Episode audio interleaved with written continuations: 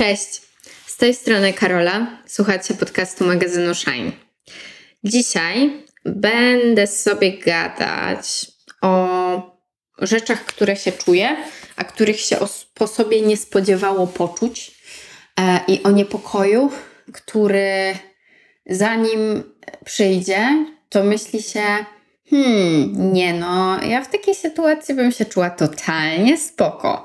Potem wydarzy się ta sytuacja i nagle masz takie lol, jest okropnie, jest dokładnie tak, jak ktoś mówił, że będzie.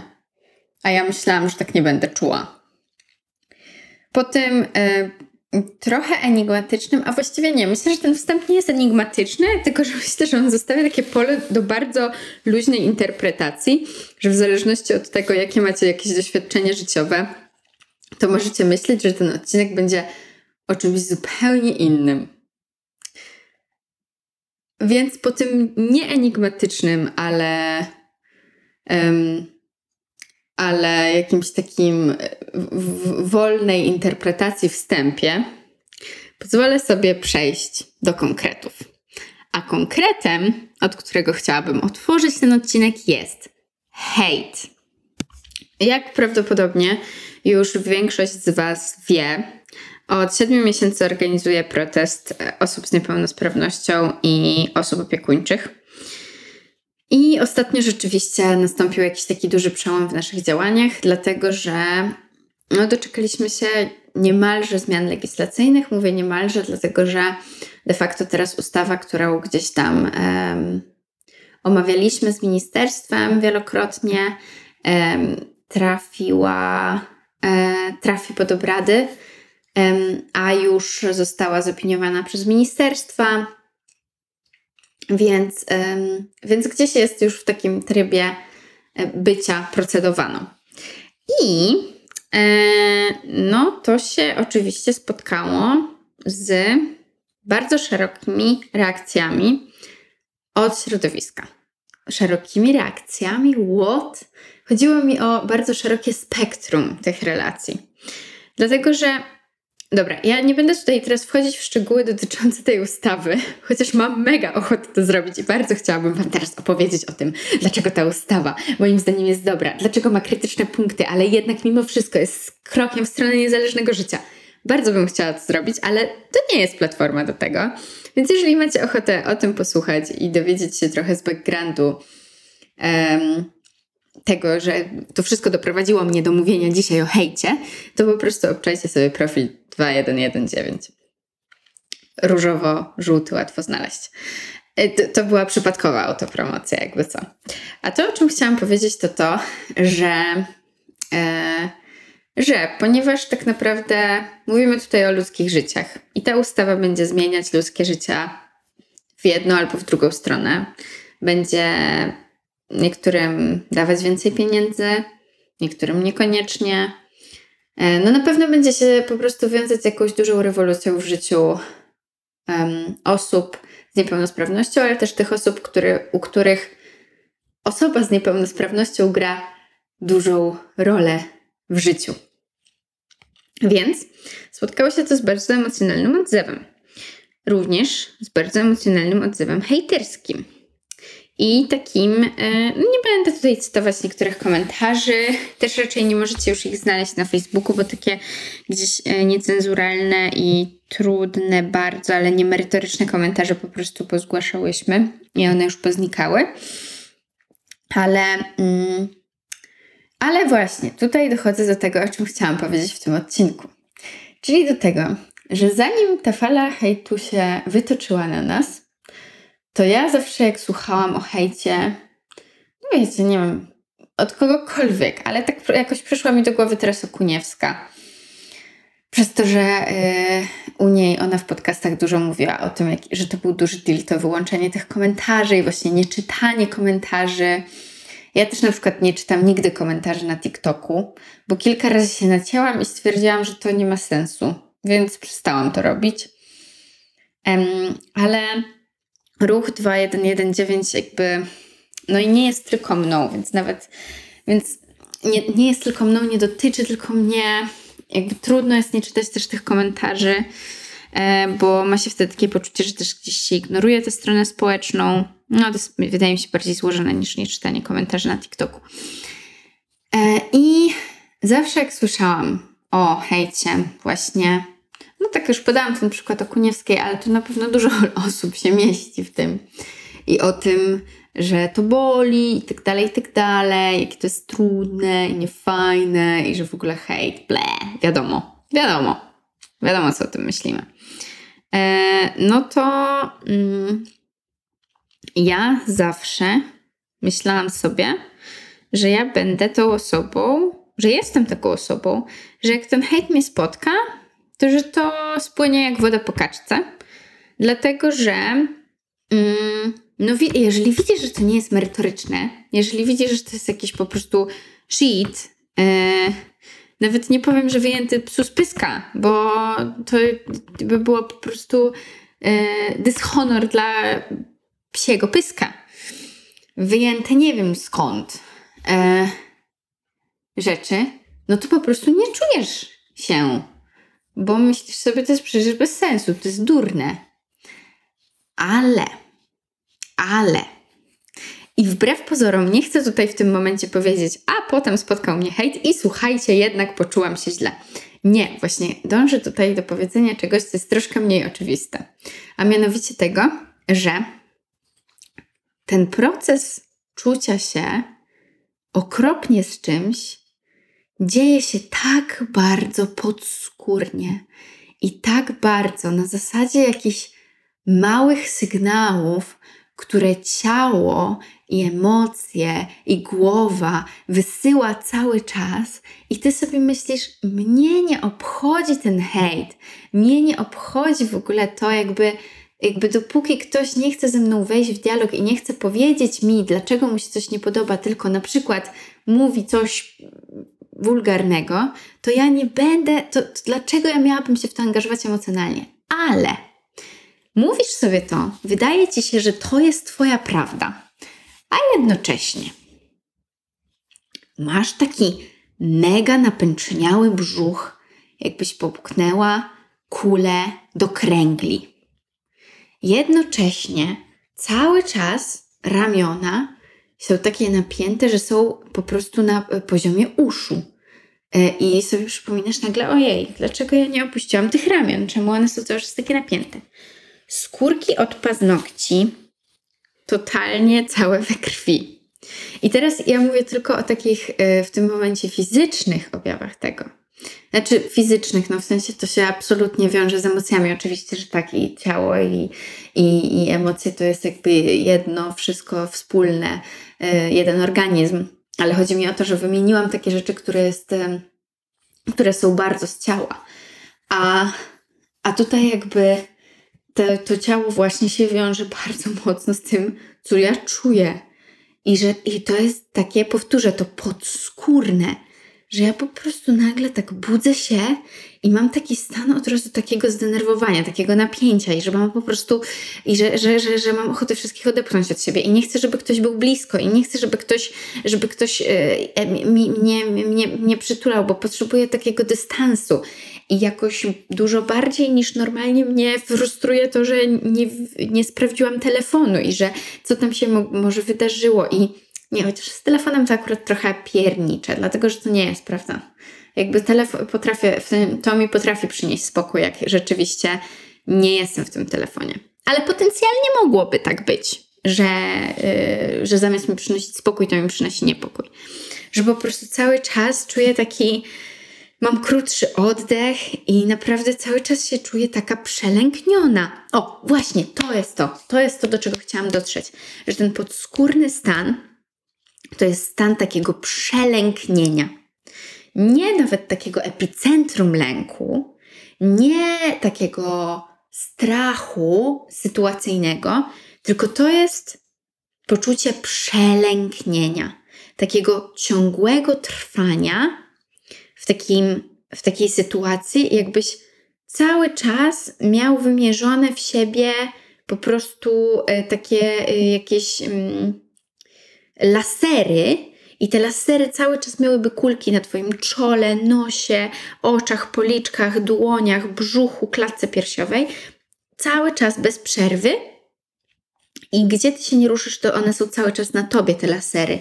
I to jest taki stan takiego, że nie wiesz, czy ten laser to jest jakiś po prostu broń w Ciebie celująca, czy to jest taki laser, w którym się ludzie bawią z kotami swoimi, żeby łapały to światło i że to jest takie po prostu pobawmy się ze sobą, czy to jest laser na przykład nauczycielski, po prostu do pokazywania czegoś na tablicy, nie wiesz co stoi za tym, ale czujesz się cały czas na takiej muszce, tak jakby ktoś cały czas mówił sprawdzam, sprawdzam, sprawdzam.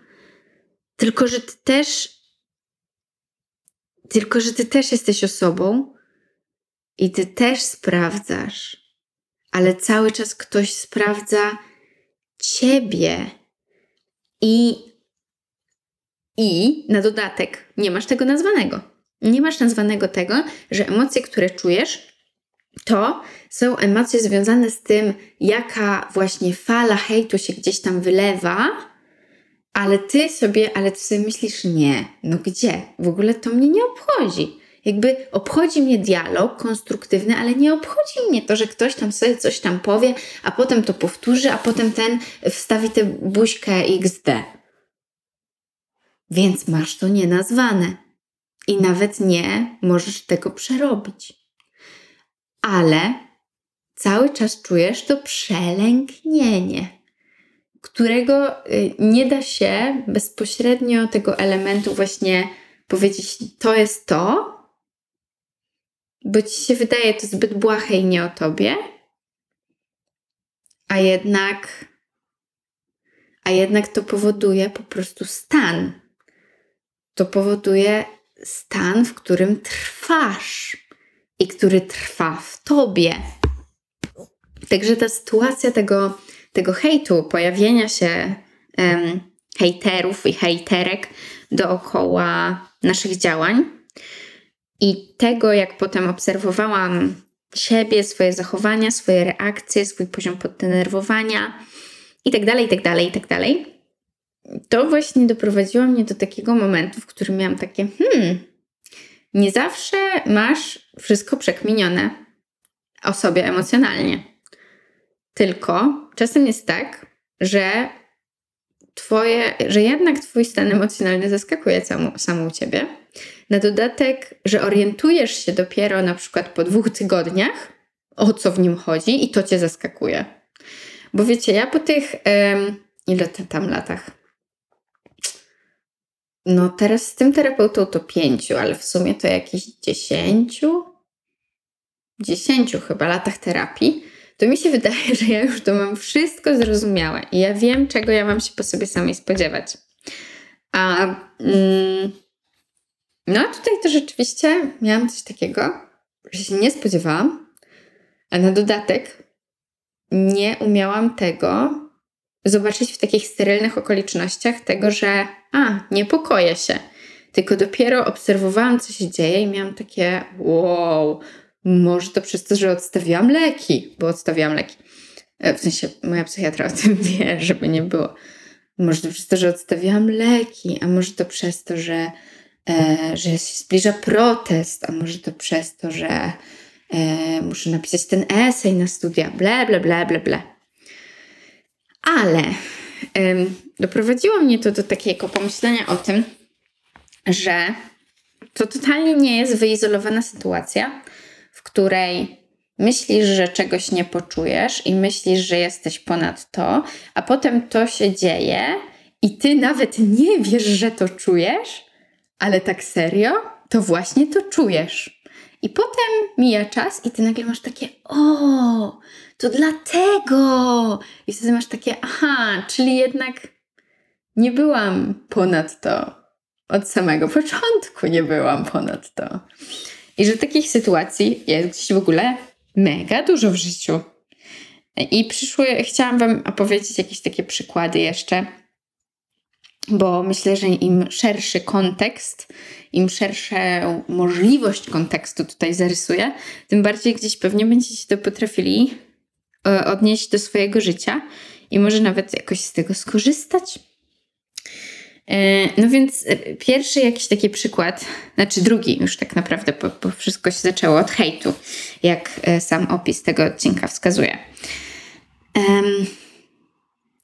To drugi przykład, który mi przyszedł do głowy, odnosi się do konfliktów i do możliwej, potencjalnej jakiejś traumy związanej z konfliktem, chociaż też nie chcę tutaj nadużywać słowa trauma, bo wydaje mi się, że ono ostatnio jest bardzo, bardzo nadużywane. Niekoniecznie w zgodzie ze swoją definicją pełną, więc może bardziej bym powiedziała, że jakaś trudność i coś nieprzepracowanego związanego z konfliktami i właśnie te konflikty pojawiające się w życiu. Więc rozpakowując to pudełeczko, które właśnie Wam tutaj zapodałam z ładnym tytułem, to ja mam, jak wiele bardzo z nas, a szczególnie nas, osób, które się identyfikują jako kobiety, ogromny problem z konfliktami. No teraz pewnie tutaj dużo osób się nie zgodzi, że to jest problem osób fam, ale mi się wydaje, że jest, że wiecie, że dziewczyny się nie mogą złościć i nie mogą wchodzić w konflikty, że osoby męskie spoko, ale osoby identyfikujące się jako kobiety to nie, bo to nie jest ładne. Więc w każdym razie, wracając do mojego wątku, ja mam bardzo duży problem, jak wiele z nas, z konfliktami. I no jak również wiele z nas wyniosłam to z domu, nie będę teraz siebie interpretować i mówić, jak się zachowywał mój tata, jak moja mama, jak moi bracia, a jak mój pies i tak dalej, ponieważ to nie o tym jest ten odcinek w ogóle i też wątpię, żeby Was to bardzo interesowało. Myślę, że mojego terapeutę to po prostu interesuje. Tak. Ale z pewnych powodów mam problemy z konfliktami. I wydawało mi się, i z niektórymi osobami mam tak, że wiem i to jest dla mnie oczywiste, że mam problemy z konfliktami z nimi, a z niektórymi osobami miałam takie bardzo mocne poczucie, że nie, że już się nauczyłam, że już te konflikty nie są problemem i nie włączają u mnie takiego mode survivor, czyli takiego modelu przeżyć, Karola, przeżyć, byleby tylko przeżyć. I ostatnio, to znaczy dzisiaj, pisałam sobie SMS-ki. To nawet nie była rozmowa bezpośrednia. To nawet nie była rozmowa przez telefon, których nienawidzę, jak doskonale wiecie. Nie, to były SMS-ki. Pisałam SMS-ki z kimś, z kim myślałam, że to już jakby tyle różnych rzeczy tam się zadziało w tej relacji i że to już nie jest moment, w którym konflikt mnie paraliżuje. I w tych SMS-kach pojawił się konflikt, ale nawet nie jakiś taki poważny. Nie chciałam tego powiedzieć, że on nie był poważny. On był poważny, ale nie był fundamentalnie niszczący te relacje. O, tak powiem. I ja po prostu umarłam. W sensie coś we mnie w środku padło. Bo miałam już takie okej, nic nie ma znaczenia, nic się nie liczy. W ogóle po co to wszystko? Po co relacje? Po co relacja ta konkretna? I od razu mi wszystko mi puszcza. Nagle mam taki stan po prostu jakiegoś takiego zobojętnienia bo tak mnie zaczyna boleć, bo tak po prostu zaczyna we mnie w środku palpitować, że żeby nie wchodzić w to bardziej i się w to nie wkręcać, to swoją głową, swoją racjonalną częścią przyjmuję pozę wyjebane. I mija kilka godzin. I ja po tych kilku godzinach dopiero mam takie okej, co się zadziało? I dopiero zaczynam sobie w ogóle kumać, że ile ja z tego lęku przed konfliktem nigdy nie przepracowałam. Tylko uznałam, że druga strona jest winna, dlatego że to przez nią jest ten konflikt, bo ja przecież wyszłam tutaj z sercem na dłoni. No i kupa prawda Karola Kosecka, no kupa prawda i wszyscy to wiedzą, oczywiście. I że to założenie winy drugiej strony jest bardzo proste, bo wtedy nie masz nic do zrobienia. Nie masz żadnej pracy do wykonania de facto, bo po prostu druga strona się myli. Tylko że, no właśnie. No już nie będę tutaj walić z takimi banałami, jak to, że w konflikcie są zawsze dwie strony i tak dalej, i tak dalej. Drugi jakiś taki wątek czucia i tego niepokoju, który przychodzi niezapowiedziany, to jest wątek, który już poruszałam w odcinku o tym, że ciało pamięta.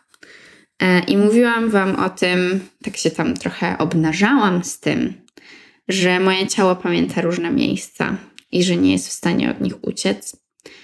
I że jednym z tych miejsc jest mój dom rodzinny, który mi się bardzo mocno zapisał w mojej głowie i w moim czuciu jako miejsce, w którym mój brat jakby umierał i nie umarł, ale już jakby lekarze już tak nie bardzo dawali nam nadzieję. Miejscem, w którym chorowałam na depresję i na zaburzenia odżywiania. Miejscem, którym przeżyłam takie mocne rzeczy, mocne doznania. I ja za każdym razem, zanim tu przyjadę, za każdym razem myślę sobie dom. Jak ja potrzebuję domu, jak ja kocham dom, jak ja potrzebuję się zanurzyć w tej po prostu miłości, bliskości i pić te 10 herbat w kuchni, bo gadasz i cały czas po prostu parzysz te herbaty. I psy, chociaż psy akurat nie są rozczarowaniem, ale tak, i mieć te psy i spać z nimi wtulona i mieć te okno na Polskę, a nie okno na Tooting Broadway i nie mieć szkoły. No ale dom, w ogóle wiecie co się mieści w domu, w tych 3 literach, jak się je wypowie, to wiecie co się w nich mieści i dla was też tam na pewno się mieszczą rzeczy. No i ja potem przyjeżdżam i wiecie co się dzieje. I oprócz niektórych innych rzeczy, które są trudne, rodzina jest trudna, czasem niektóre rzeczy zawodzą i ranią, ale nie będę w to wchodzić głębiej, bo jakby nie chcę tutaj rozpakowywać mojej rodziny w tym momencie. Absolutnie nie. Tylko wiecie, co się dzieje dziś? To, że totalnie wracają mi schematy właśnie z zaburzeń odżywiania, które ja w Londynie nie mam. No nie mam ich. I ja przyjeżdżam tutaj, wiecie, z tym po prostu takim wielkim wyobrażeniem o domu. I nagle, budzę się i nagle czuję to moje ciało. Czuję, jak bardzo je czuję. Jak bardzo ono nie jest po prostu integralną częścią mnie jako osoby, tylko jest jakimś bytem, który ja oceniam. No i potem też już wiecie, co się dzieje. Potem już wjeżdża kompulsywne objadanie się. Potem wjeżdża to, że przestaję jeść na jakiś czas, dlatego że dopiero co się kompulsywnie objadłem, więc nie jestem w stanie potem zachować tej regularności posiłków. I wszystko się rozwala. I potem to przykrywa cieniem całe wyobrażenie domu, całe marzenie o domu. Jakby, okej, i again, tutaj dochodzą też jakieś tam inne rzeczy, ale to jest po prostu cień. To jest wielki cień, który się kładzie na tym marzeniu o tym, żeby być w domu. I potem de facto nie chcesz wracać, w sensie na studia i poza ten dom, do mieszkania.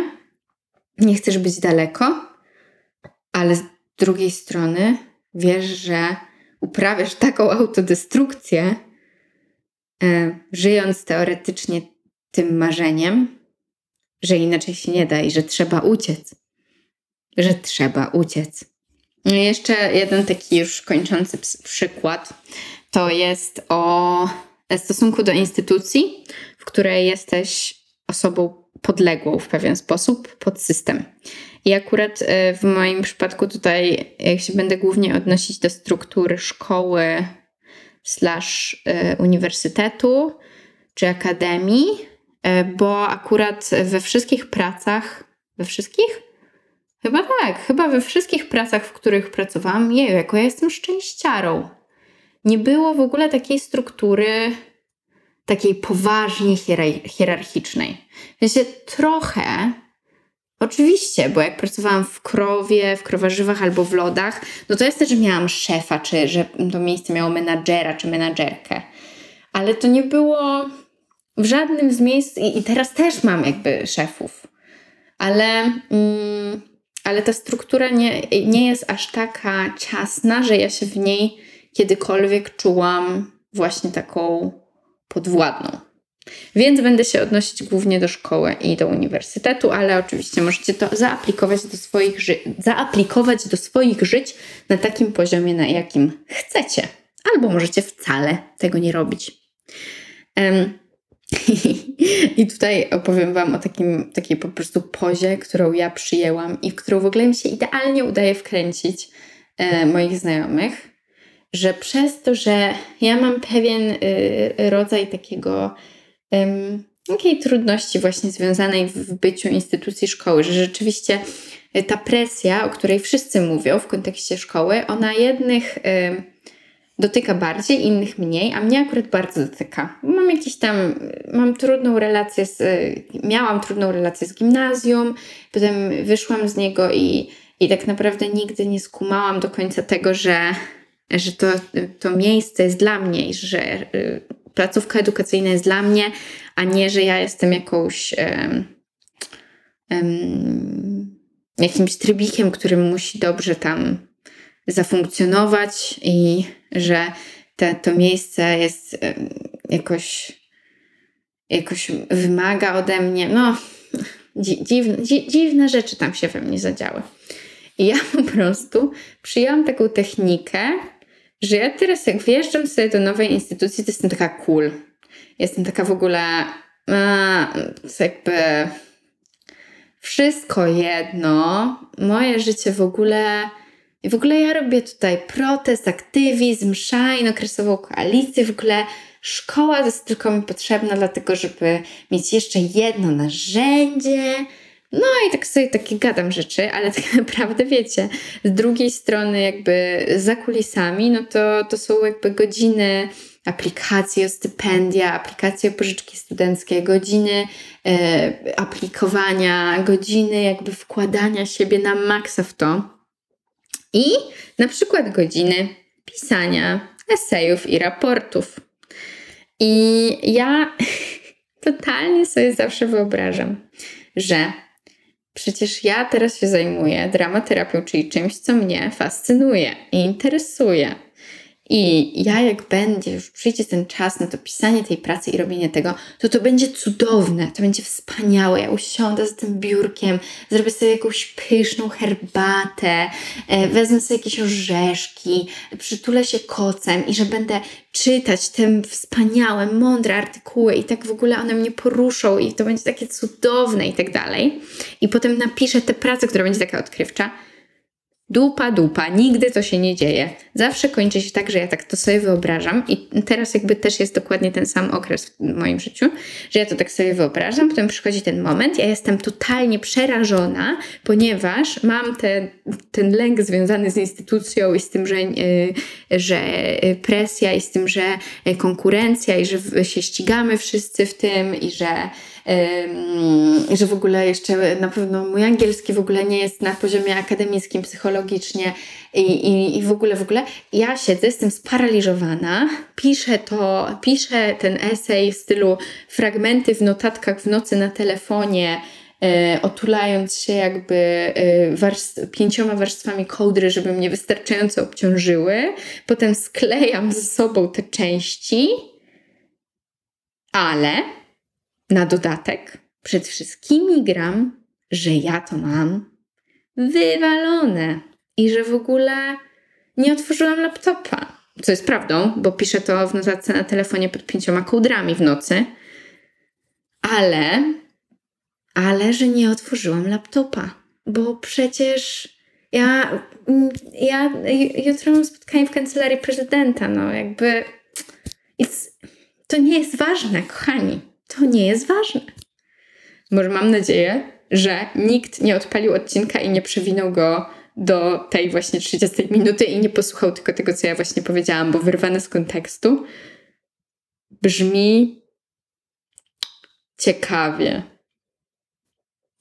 Tak, to tyle Wam dzisiaj chciałam dzisiaj opowiedzieć o niezapowiedzianym niepokoju i hejcie, a właściwie wychodząc od hejtu o niezapowiedzianym niepokoju.